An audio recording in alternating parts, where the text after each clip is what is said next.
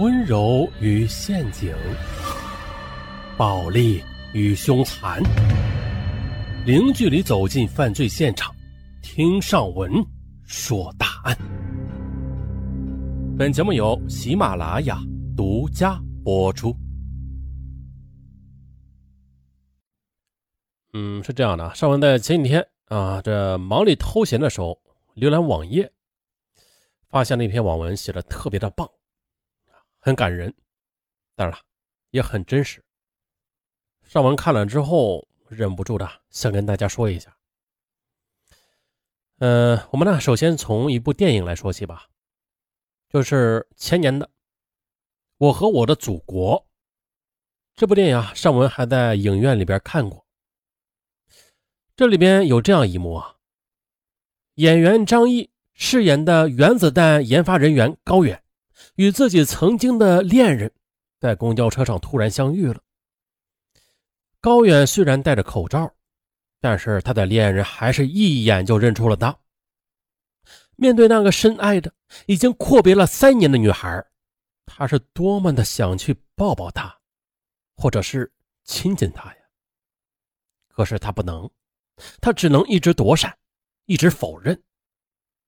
时光荏苒，等到原子弹成功爆炸的那一天，高远终于的可以摘下口罩，与自己曾经的恋人相认了。但是呢，在拥挤的人群中，高远的身体再也无法承受核辐射的侵蚀，最终是慢慢的倒了下去。看过这部电影的，当时的这一幕，你哭了吗？当然了，也有很多人提出质疑，不是疑惑，说高远明明就在自己爱人面前，他为什么不能相认？为什么？当时我也想不通，这无非就是他的工作比较机密呗，啊，机密工作，但是和自己的爱人都不能相认，他应该，这也太夸张了吧？当时我就是抱着这种想法的。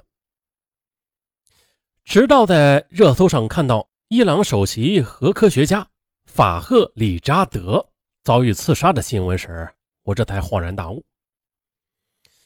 现在的伊朗有点像刚刚解放时的我们呐，也是需要研究和制造出顶尖的武器的，只有这样才能够保护自己国家的安全，才能在世界上站住脚跟。当然了，这伊朗呢，它是一个宗教基督信仰的国家，拥有核武器对于全世界来说也不是什么好事啊。但是今天咱们就先把这一点放一放啊，咱们呀不聊政治啊，就换位思考一下，思考一下这个科学家的重要性。那就是研究顶尖武器，它缺的不是资源和钱，啥呀？人才。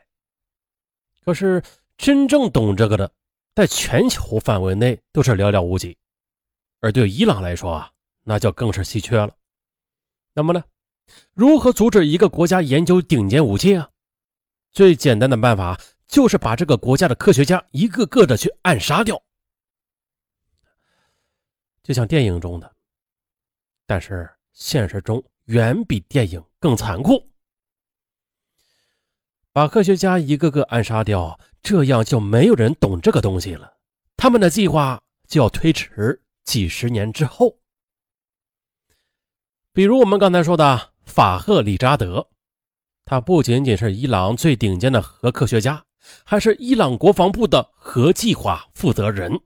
他在伊朗国内是很受人尊敬的，在国外也被普遍的视为伊朗核计划的领军人物，被称之为伊朗的奥本海默。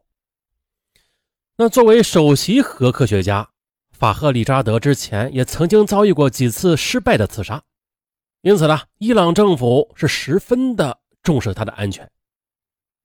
他的座驾是伊朗国防部配备的特种安全车辆，周围呢更是有好几名军方的保镖。可是这次的针对他的刺杀太专业了，尽管法赫里扎德被立刻的送到了医院，但是他受的伤实在是太重了，最终不治身亡。而他的死对伊朗的核事业来说，这无疑是一个沉重的打击呀，目标明确，手段凶残，悍不畏死啊，训练有素，武器精良。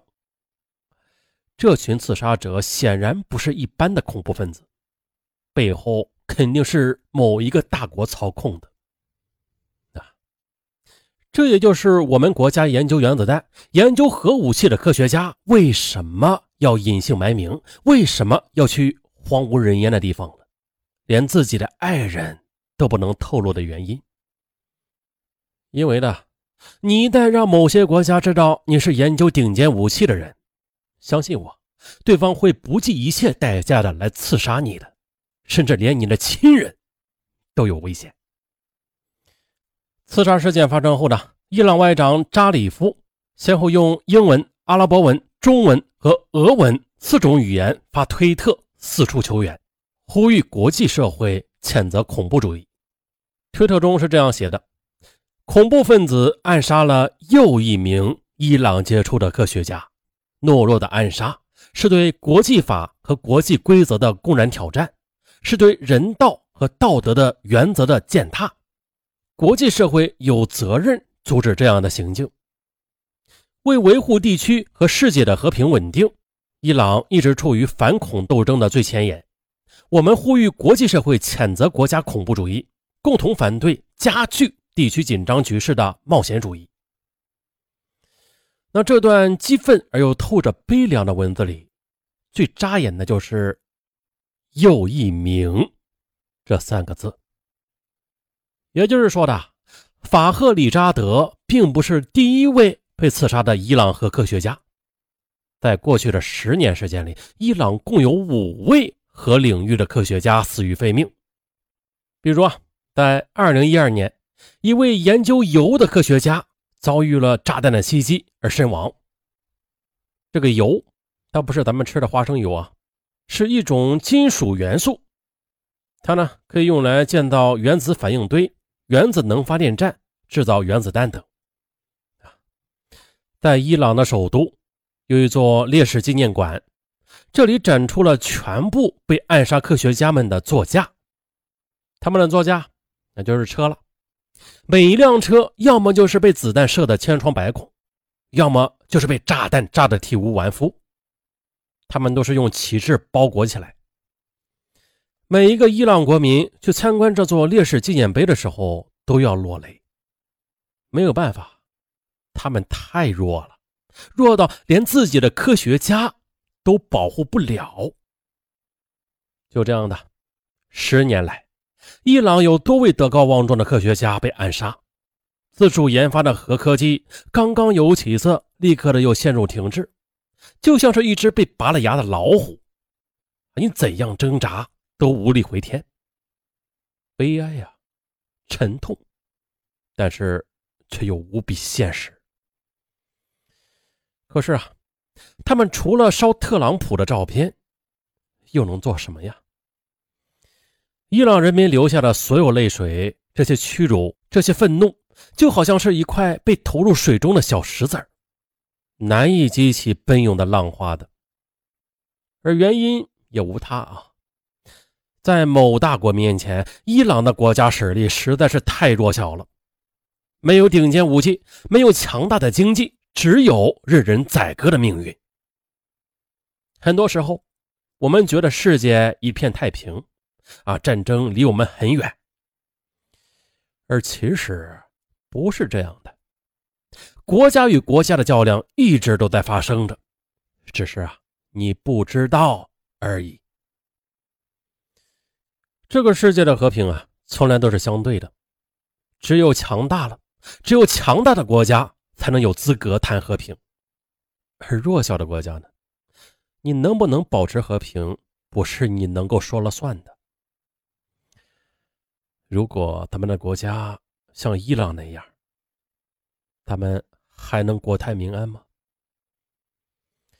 那我们现在为什么觉得岁月静好，国泰民安呢？这一切都离不开我们老一辈的科学家的奉献。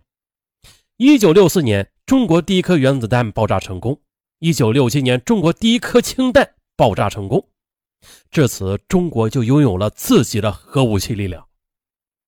而在成功的背后，那群为了保护国家最高机密，选择抛弃荣誉，隐姓埋名，不被世人所知的科学家，他们功不可没。从没有轻易的现世安稳，只是有人为你耗尽年华。电视剧《激情的岁月》讲述了这样一个故事，说是留美物理学教授钟培林历经千难万险啊，带着学术成果回到祖国之后的，受到了将军一行人的接见。